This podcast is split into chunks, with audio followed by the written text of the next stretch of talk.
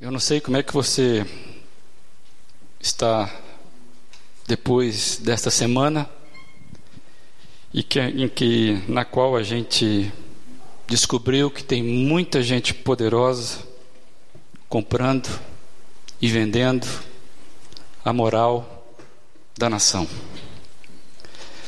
Não sei se você está com a sua esperança em alta ou se a sua esperança está cada vez mais embaixo. Tive uma conversa logo na quinta-feira com a pessoa, quando tudo ainda estava bastante confuso. O que, que é isso? Que a televisão, que a internet está dizendo? O que, que a mídia está mostrando? Aqueles mandatos de prisão, de pessoas poderosas envolvidas. E essa pessoa me disse algo assim: olha, até a esperança, que é a última que morre, eles estão conseguindo matar neste país. Você está sabendo, claro, que nos últimos dias as notícias do nosso país não não é aquelas que nós gostaríamos de ouvir quando se coloca em xeque a condição do maior governante da nação de conduzir, tendo o cargo que tem. São delações, gravações, revelando que a Lava Jato ainda tem muita lama para lavar e parece que esse negócio é infindável. O que me chamou a atenção nesta semana, é claro que muitas coisas me chamaram a atenção, mas eu quero compartilhar algo que acabou me roubando a atenção em particular. Foi o nome que a Polícia Federal deu a esta operação, essa última. E o nome que eles deram é Operação Patmos. Eu achei muito interessante vendo um repórter numa grande rede de televisão tentando explicar a origem deste nome diferente. E ele então estava lá citando a ilha grega, que tem esse nome, e é nessa ilha então que João, o apóstolo, teve a revelação do Apocalipse. E parece que a intencionalidade dos autores do nome dessa operação seria dizer algo como assim: a casa caiu. Caiu para os poderosos, que seriam então uma operação que ia trazer revelações profundas, importantes, um anúncio do fim. E eu fiquei com isso na cabeça porque a operação Pátimos da Polícia Federal provocou, de fato, em muita gente, sentimentos apocalípticos. O Brasil não tem jeito acabou. Mas eu convido você então nessa noite, de forma muito simples, a gente lê o texto bíblico que inspirou o nome da operação da Polícia Federal, para que possamos ver a ambiência que as revelações da verdadeira operação Pátimos vai nos dizer. Pode ser assim? Eu queria que você então abrisse em Apocalipse 1, e a gente vai ler exatamente a partir do verso 1. Apocalipse, o último livro da Bíblia, capítulo 1, a partir do verso 1. Se expressa assim a palavra do Senhor. Revelação de Jesus Cristo, que Deus lhe deu para mostrar aos seus servos o que em breve há de acontecer. Ele enviou o seu anjo para torná-la conhecida ao seu servo João, que dá testemunho de tudo o que viu, isto é, a palavra de Deus e o testemunho de Jesus Cristo. Feliz aquele que lê as palavras desta profecia, e felizes aqueles que ouvem, que ouvem e guardam o que nela está escrito, porque o tempo está próximo. João, às sete igrejas da província da Ásia. A vocês, graça e paz da parte daquele que é, que era e que há de vir, dos sete espíritos que estão diante do seu trono, e de Jesus Cristo, que é a testemunha fiel, o primogênito entre os mortos e o soberano, soberanos dos reis da terra. Ele nos ama e nos libertou dos nossos pecados por meio do seu sangue, e nos constituiu reino e sacerdotes para servir a seu Deus e Pai. A Ele sejam glória e poder para todo sempre. Amém. Eis que ele vem com as nuvens, e todo olho verá, até mesmo aqueles que o trapassaram, e todos os povos da terra se lamentarão por causa dele. Assim será. Amém. Eu sou o Alfa e o Ômega, diz o Senhor Deus, o que é, o que era e o que há de vir, o Todo-Poderoso. Eu, João, irmão e companheiro de vocês no sofrimento, no reino e na perseverança em Jesus, estava na ilha de Pátimos, por causa da palavra de Deus e do testemunho de Jesus. No dia do Senhor, achei-me no espírito e ouvi por trás de mim uma voz forte como de trombeta que dizia: Escreva num livro o que você vê e envia a estas sete igrejas: Éfeso, Esmirna, Pérgamo, Tiatira, Sardes, Filadélfia e Laodiceia. Vamos parar por aqui. Que você possa ser ricamente abençoado por essa leitura. Deus amado, essa é a tua palavra e nós desejamos mesmo que ela seja mais do que nunca viva para nós, neste contexto que nós estamos vivendo hoje no nosso país. Tenha misericórdia de nós, ó Deus, em nome do Senhor Jesus Cristo. Amém. Alguém nesta semana compartilhou numa rede social, algum grupo que eu pertenço aí, eu não me lembro quem, mas na verdade eu até recebi essa mesma mensagem de, de outras fontes uma frase do C.S. Lewis. E essa frase diz o seguinte: Onde existe oração, existe o perigo da ação imediata de Deus. Onde existe oração, existe o perigo da ação imediata de Deus. Na sexta-feira, aqui, passada agora, na nossa vigília, nós conversamos um pouquinho sobre o que eu entendo e também explicando um pouquinho da ambiência do livro do qual essa frase foi retirada. E eu, naquela ocasião, disse mais ou menos isso: que orar é perigoso. Você não sabia disso? Orar é perigoso. Sabe por quê? Porque Deus ouve. Simplesmente por isso. Você às vezes esquece da sua oração, mas Ele não esquece. Então, orar é perigoso nesse sentido. Deus vai se mover conforme as orações que o povo dele vai fazendo e ele mesmo vai direcionando essas orações. Tem muita gente que não percebe que tem muita coisa que acontece por causa da oração. Tem muita gente que não entende que tem muita coisa que não acontece por causa da oração e a gente nem fica sabendo por que, que esse negócio não está acontecendo ou a gente não se apercebe disso. Coisas que a gente nem sabia que estava para acontecer e que não aconteceram justamente porque Deus resolveu ouvir a oração de alguém.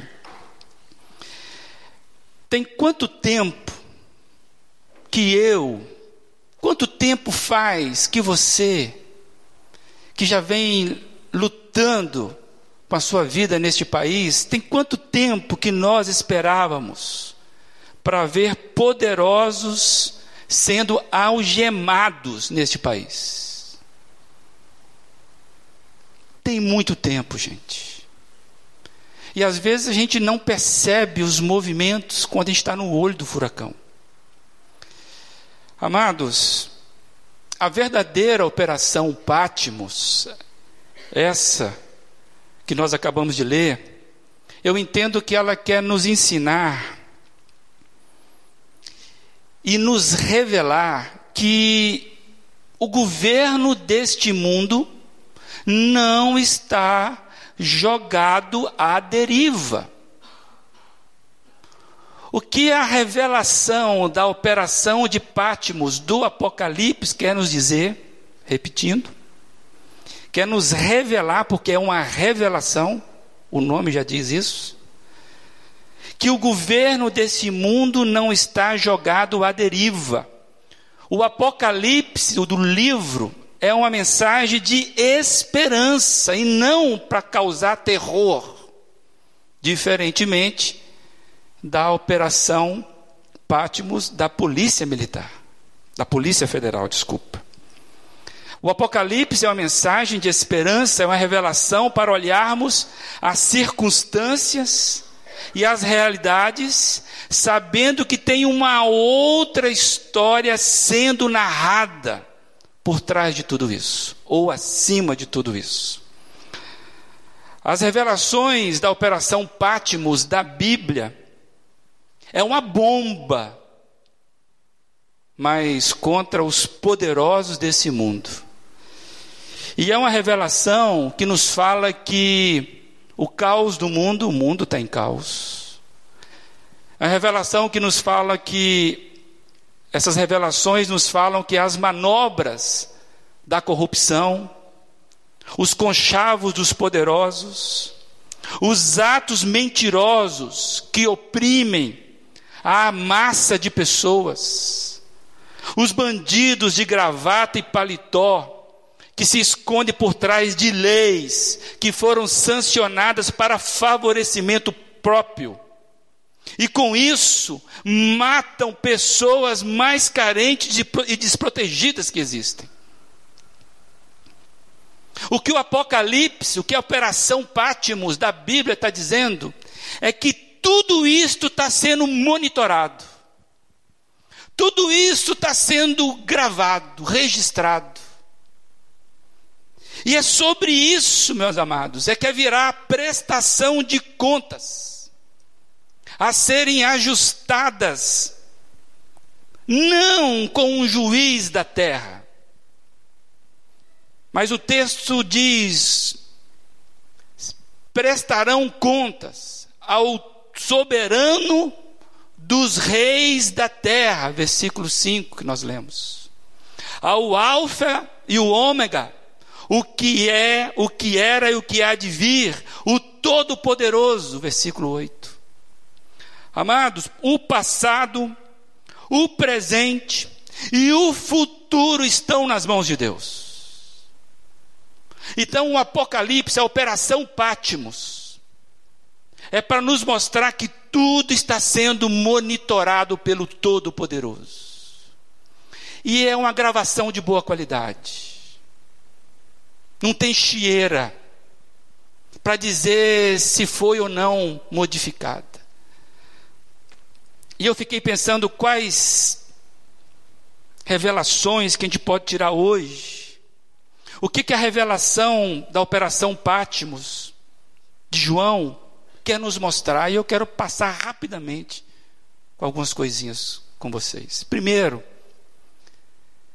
a abertura do livro, quando você lê a abertura do livro, o livro do Apocalipse nos informa de imediato, assim, para não ter dúvida, aquilo que é a chave de tudo o que o livro vai revelar. O livro é de revelação. E já no início ele diz, ele narra, informa, revelações de Jesus Cristo. Está aí. Logo na abertura. Amados, é um único livro que nós temos. Você vê a carta de Paulo, Paulo se apresenta como o apóstolo. Você vê Pedro, ele se apresenta. Você vê Lucas escrevendo, ele diz para quem que é. Este é o livro que o autor se revela de uma forma clara. Está dizendo o texto, a revelação é de Jesus Cristo. Então o que está revelado aqui tem autoridade, é a partir, é da pessoa de Jesus Cristo. E o propósito central da narrativa é apresentar para nós, para aqueles que receberam isso na época, dois mil anos atrás, apresentar para nós, o propósito central é a pessoa de Jesus Cristo. Não como aquele coitado na cruz, aquele sofredor, como geralmente nós pintamos aí na Semana Santa, mas como o poderoso Supremo, aquele que vem redimindo todas as coisas, aquele que não está parado depois que ele foi assunto ao céu, aquele que está resolvendo o problema do mal de uma vez por todas. Tem muita gente que acha que o ministério de Jesus acabou quando ele foi para o céu. Jesus continua ativo, meus amados. E a obra que ele faz é para acabar de vez com, por todas com o mal. E ele não vai errar, ele não erra. E eu comecei a ver quais são as características que, os te que o texto revela de Jesus. Você pode acompanhar comigo aí, o verso 4 diz que ele tem um trono, e esse trono tem os sete espíritos, sete espíritos que estão diante dele representando poder, representando autoridade mais elevada possível. Uma autoridade um poder na elevação máxima, na potência máxima. Todo o poder, todo conhecimento. Sete espíritos que servem diante desse trono soberano. E o versículo 5 ainda vai dizer que ele é o soberano dos reis da terra. E é o versículo 5 que vai dizer que ele é a fiel testemunha. Ele é o único capaz de dar testemunho sem dubiedade. É um testemunho íntegro, sem meias verdades. O ele fala e o que ele fala não pode ser colocado em dúvida. É isso que o texto está dizendo. Revelações de Jesus Cristo, o Todo-Poderoso, que tem um trono onde ele não se engana e ele vai julgar cada ato de qualquer poderoso que acha que manda nesse mundo. O texto vai dizer algo fenomenal, que é a base, inclusive, da nossa fé que ele é o primogênito, versículo 5, dentre os mortos. A ressurreição de Jesus abriu caminho para todos nós, para que a gente pudesse receber uma capacidade na nossa estrutura física de conseguirmos vivenciar, viver, existir plenamente na presença dele. Hoje nenhum de nós é capaz de estar de frente com esse poderoso. O texto fala que, inclusive, João, quando ele percebe, ele cai como morto na frente. Basta você continuar lendo o texto. Ele ouve a voz, quando ele vira e vê aquilo, aquela visão, ele cai como morto. Nenhum de nós é capaz de encarar o soberano juiz. Por isso que ele é o primogênito primogênito dentre os mortos. A ressurreição de Jesus é a transformação que ele passa para a gente. Por isso que ele é o primogênito, é o primeiro de uma nova safra de gente que vai ser transformado, o seu corpo será transformado para que você possa suportar estar diante desse Todo-Poderoso. Você consegue entender isso? Por isso que não há Deus maior. Quem é que é que quer competir com esse Deus?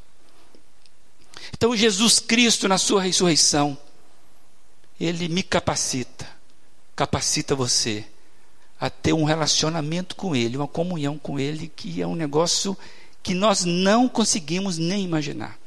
E o versículo 17, 18 fala que quando vi, caí aos pés como morto. Então ele colocou a mão direita sobre mim e disse: Não tenha medo, eu sou o primeiro e o último, sou aquele que vive.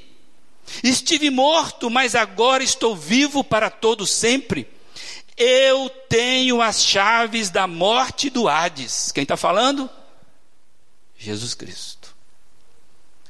Eu quero destacar isso, que tem muita gente acha que Jesus é carente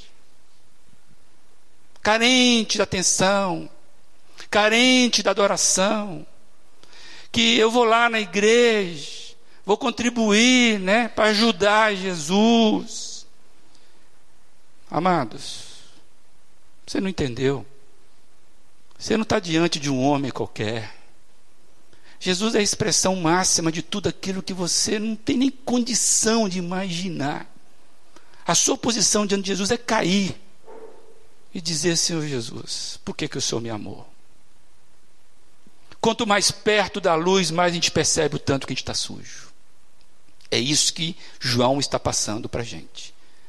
Então, as revelações da operação Pátimos do Apocalipse estão dizendo isso. Tem um Todo-Poderoso, que é, não se engana, e ele está colhendo todas as informações, e ele está julgando, e ele concede muita coisa que nós não estamos entendendo ainda. Por isso que é revelação. O outro ponto que o texto deixa muito claro em vários momentos é que a vinda de Jesus, que foi prometida por ele, ele prometeu aos seus discípulos, a vinda de Jesus é a promessa que ele deixou, e essa vinda será cabal para todo mundo não vai ter a volta de Jesus de forma secreta. Deixados para trás. A volta de Jesus, ela é inesperada, ela é repentina, ela é cabal, ela vai botar um ponto final. O versículo 7 fala: Eis que ele vem com as nuvens, e todo olho o verá, até mesmo aqueles que o traspassaram, e todos os povos da terra se lamentarão por causa dele. Assim será. Amém. Acabou. Fechou. Por isso que, ó Rei das Nações, quem não temerá? todas as nações virão e vão prostrar aos pés do Senhor Jesus. A segunda vinda de Jesus é a garantia de que quem é daquele que tem a palavra final. A vinda de Jesus é a palavra final, é Ele que dá. O mundo, amados, não acabará por ações humanas. O mundo não acabará por ações humanas. Deus vai intervir e vai dar um basta nisso. Então a operação Pátimos, a operação Pátimos, está nos dizendo que ela não é o fim da esperança. Ela está nos dizendo que tem o controle esse controle que está nas mãos de Deus. E ele vai revelar uma bondade, um compartilhamento, que o texto está nos dizendo. E essa mensagem, ela é passada, ela é destinada à igreja.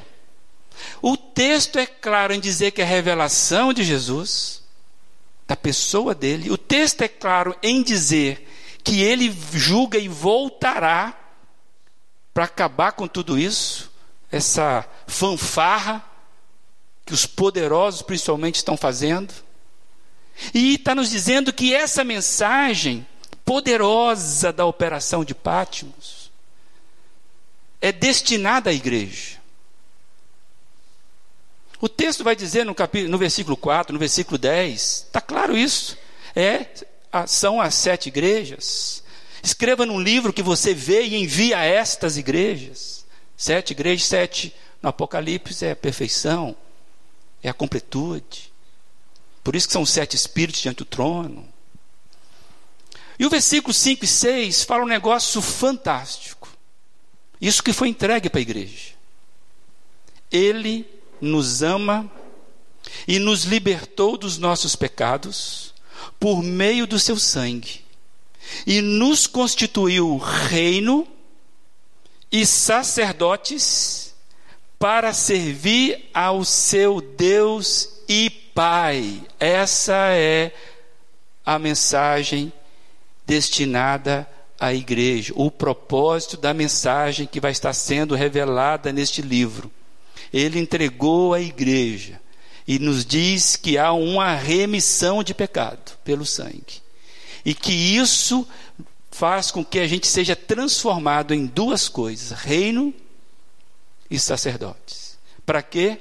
Para que tudo isso sirva ao Deus Pai.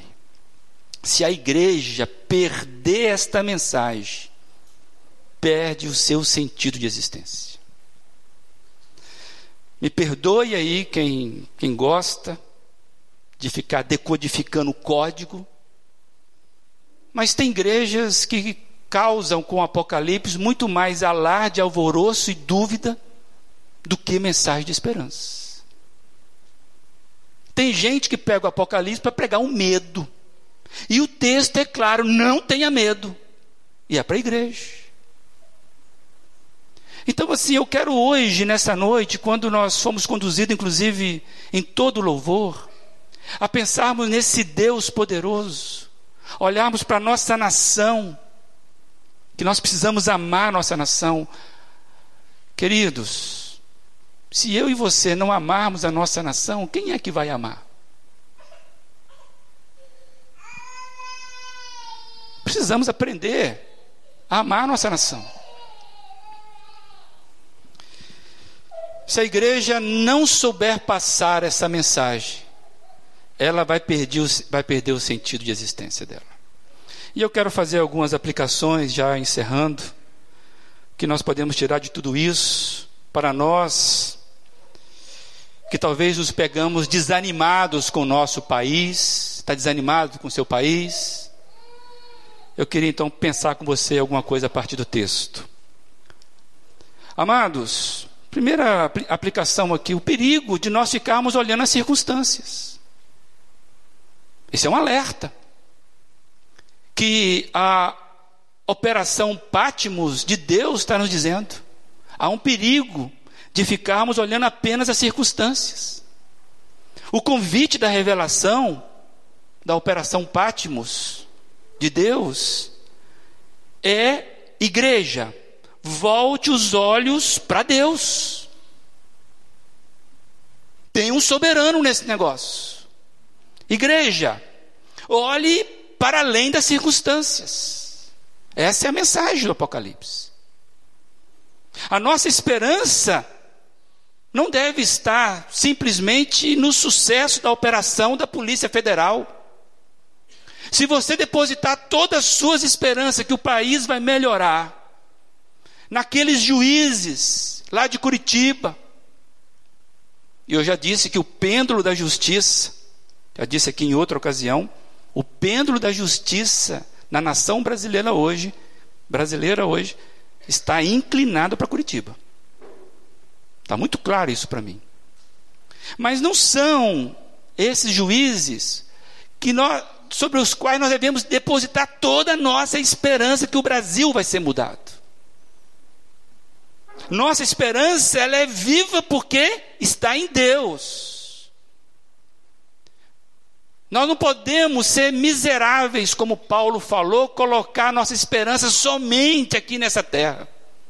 Nós precisamos erguer a nossa capacidade de ver a realidade. E isso é nos convidado pela Operação Patmos. Vivermos alertas e cientes de que estamos sempre à margem de um precipício. A qualquer momento nessa terra, amados, um tsunami pode nos pegar. O pisciníquel sempre mora ali do ladinho, pronto para atacar. Essa é a realidade, essa é a segurança do humano. Nós não conseguimos. Então você precisa ficar alerta: esse mundo está vendido. Mas a minha segurança está muito acima disso. A minha segurança está acima de qualquer adversidade. Eu não preciso olhar o tsunami e falar assim: para onde que eu vou agora? A minha segurança está para cima disso. O Deus, existe um Deus, é que vai levar a história ao seu bom termo, é o que o Apocalipse está dizendo. Deus vai levar a história da humanidade a um final bom, feliz. É isso que o Apocalipse está dizendo. Jesus está extirpando qualquer poder da maldade. Então Deus leva a um bom final, um bom termo. E quando você lê Hebreus, capítulo 1, depois você lê com calma, lá vai dizer que o universo não é sustentado por leis naturais, o universo é sustentado pela palavra poderosa de Jesus. É isso que a igreja tem de mensagem. É isso que o Apocalipse está nos revelando. Pare de olhar a circunstância. Se não virá hoje, virá amanhã o tsunami. Mas o seu Deus é maior do que isso. E o Deus está conduzindo a história num bom, bom final. E o Deus que conduz a história ao seu bom termo, ele leva a sua história particular ao seu bom termo. Você acredita nisso? Deus não é um Deus impessoal que está lá só cuidando do universo para que o, o, o, o como é que fala o, o meteorito venha, ele vai desviando o meteorito. Deus quer levar a sua história a um bom termo. Então eu fiquei pensando, a sua aposentadoria, o seu plano de saúde, as suas posses, a criação dos seus filhos, você não se deve angustiar por isso. Se você acredita que tem Deus, que tem que olhar para cima das circunstâncias, e Ele está te entregando que Ele é todo poderoso, você precisa rever, eu e você, a atenção que nós damos a essas coisas que nos prendem. A minha garantia não está na minha capacidade de acumular. O nosso cuidado não está nas mãos dos especialistas da área médica, os especialistas do mercado financeiro. O nosso cuidado não está nas mãos dos meteorologistas, não está na mão das previsões políticas. Nossa vida está nas mãos do Deus que reina sobre todos os reinos. Você entende assim? Então a angústia, ele tem tempo de validade na nossa vida. Você vai se pegar angustiado. Você vai se pegar ansioso, preocupado, mas precisa ter prazo de validade. Porque você sabe agora que existe algo acima de tudo isso. O Senhor Jesus Cristo é o Deus do tempo. Ele é Senhor do tempo. Aquele que era, que é e que há de vir não é o que há de será, né? o que virá a ser. Não, ele é. Ele virá e vai intervir mais uma vez. Aí eu fiquei pensando sobre esses caras tentando apagar o passado. É, não, essa fita não é isso que eu falei. Não é isso. Você está querendo me julgar para um passado, mas você está você tá me enrolando no passado. Afinal, quem falou isso no passado, inclusive, não merece nem credibilidade.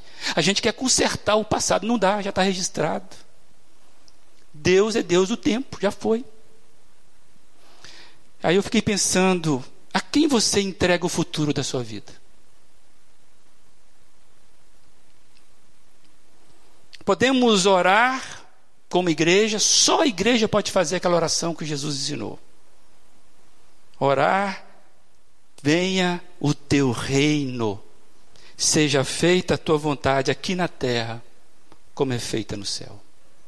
Me perdoe se você pensa diferente. E eu até gostaria que nós tivéssemos, e gostaria mesmo, e insisto que nós devemos ter, políticos melhores para governar nossa nação. Mas não é um presidente evangélico que vai dar causa nisso. Está entendendo isso? Podemos até ter um. Precisamos ser mais inteligentes e pensar com a mente de Cristo. E Apocalipse está nos dizendo isso. O reino de Deus foi entregue a quem? À igreja. Para sermos portadores da mensagem do reino e sermos sacerdotes, aquele que vai fazer a intermediação. Foi entregue à igreja. Então, quando você confia demais em políticos, em autoridades, você está correndo um sério risco de transferir para quem não tem autoridade nem capacidade para fazer isso. A maior autoridade para que o reino de Deus venha sobre a nossa cidade está aqui, é esta igreja. Claro que estou falando esta igreja, é a igreja de Jesus aqui. Vocês estão esperando por quem? A revelação da verdadeira operação Patmos deve me despertar ao aperfeiçoamento de caráter. Olho para o que Deus está construindo e me deixo moldar como barro na mão do olheiro. Essa é a ideia. Por que você está angustiado olhando para esses homens? Mude essa forma de pensar. Amados, eu queria hoje então dizer que o Brasil tem jeito. Você tem jeito. Acredita nesse negócio. O Brasil tem jeito. O Brasil só pode olhar para cima quando os brasileiros perceberem que nós estamos olhando para os céus. Precisamos caminhar nessa terra, pisar na terra, olhando para o céu. Mas precisamos entrar na terra. Não é uma teologia alienante. Ah, não mexe com isso. Não, não é isso que eu estou dizendo. Sermos portadores de justiça, porque nós estamos olhando para a justiça de Deus. Antes do miserável gritar, eu preciso gritar: Deus, há miserável entre nós. É esse tipo de coisa. E a sociedade vai olhar para os céus quando nós olharmos para os céus. Deus nos convida para sermos mensageiros da esperança viva. Nossa esperança não é pequena ou fluida, nossa esperança não está fundada numa declaração qualquer. Nossa esperança é viva, porque nossa esperança é uma pessoa: Jesus Cristo o Supremo Senhor da operação Patmos. E é nesse, nessa consciência que eu queria que você fizesse uma oração hoje, mostrando para você mesmo onde é que a esperança está morrendo na sua vida. Se você é do Senhor Jesus, como diz o texto lá, ele comprou você com o sangue dele e purifica todo o pecado para fazer você um agente de um reino que ninguém entende. Paz é concessão, é dádiva de Deus. Deus amado, que o Senhor perdoe toda vez que nós esquecemos que o Senhor tem muito mais para nos entregar, que nós somos agentes de coisas muito maiores, muito maior do que tudo isso. Que o Senhor nos ache mesmo cientes da Operação Patmos. Que sejamos portadores da esperança que esse mundo espera e que somente a igreja pode dar. Em nome de Jesus Cristo. Amém? Que você leve essa palavra e eu convido a você a continuar pensando sobre a relevância de uma igreja que quer ser, uma igreja que quer viver e uma igreja que quer permanecer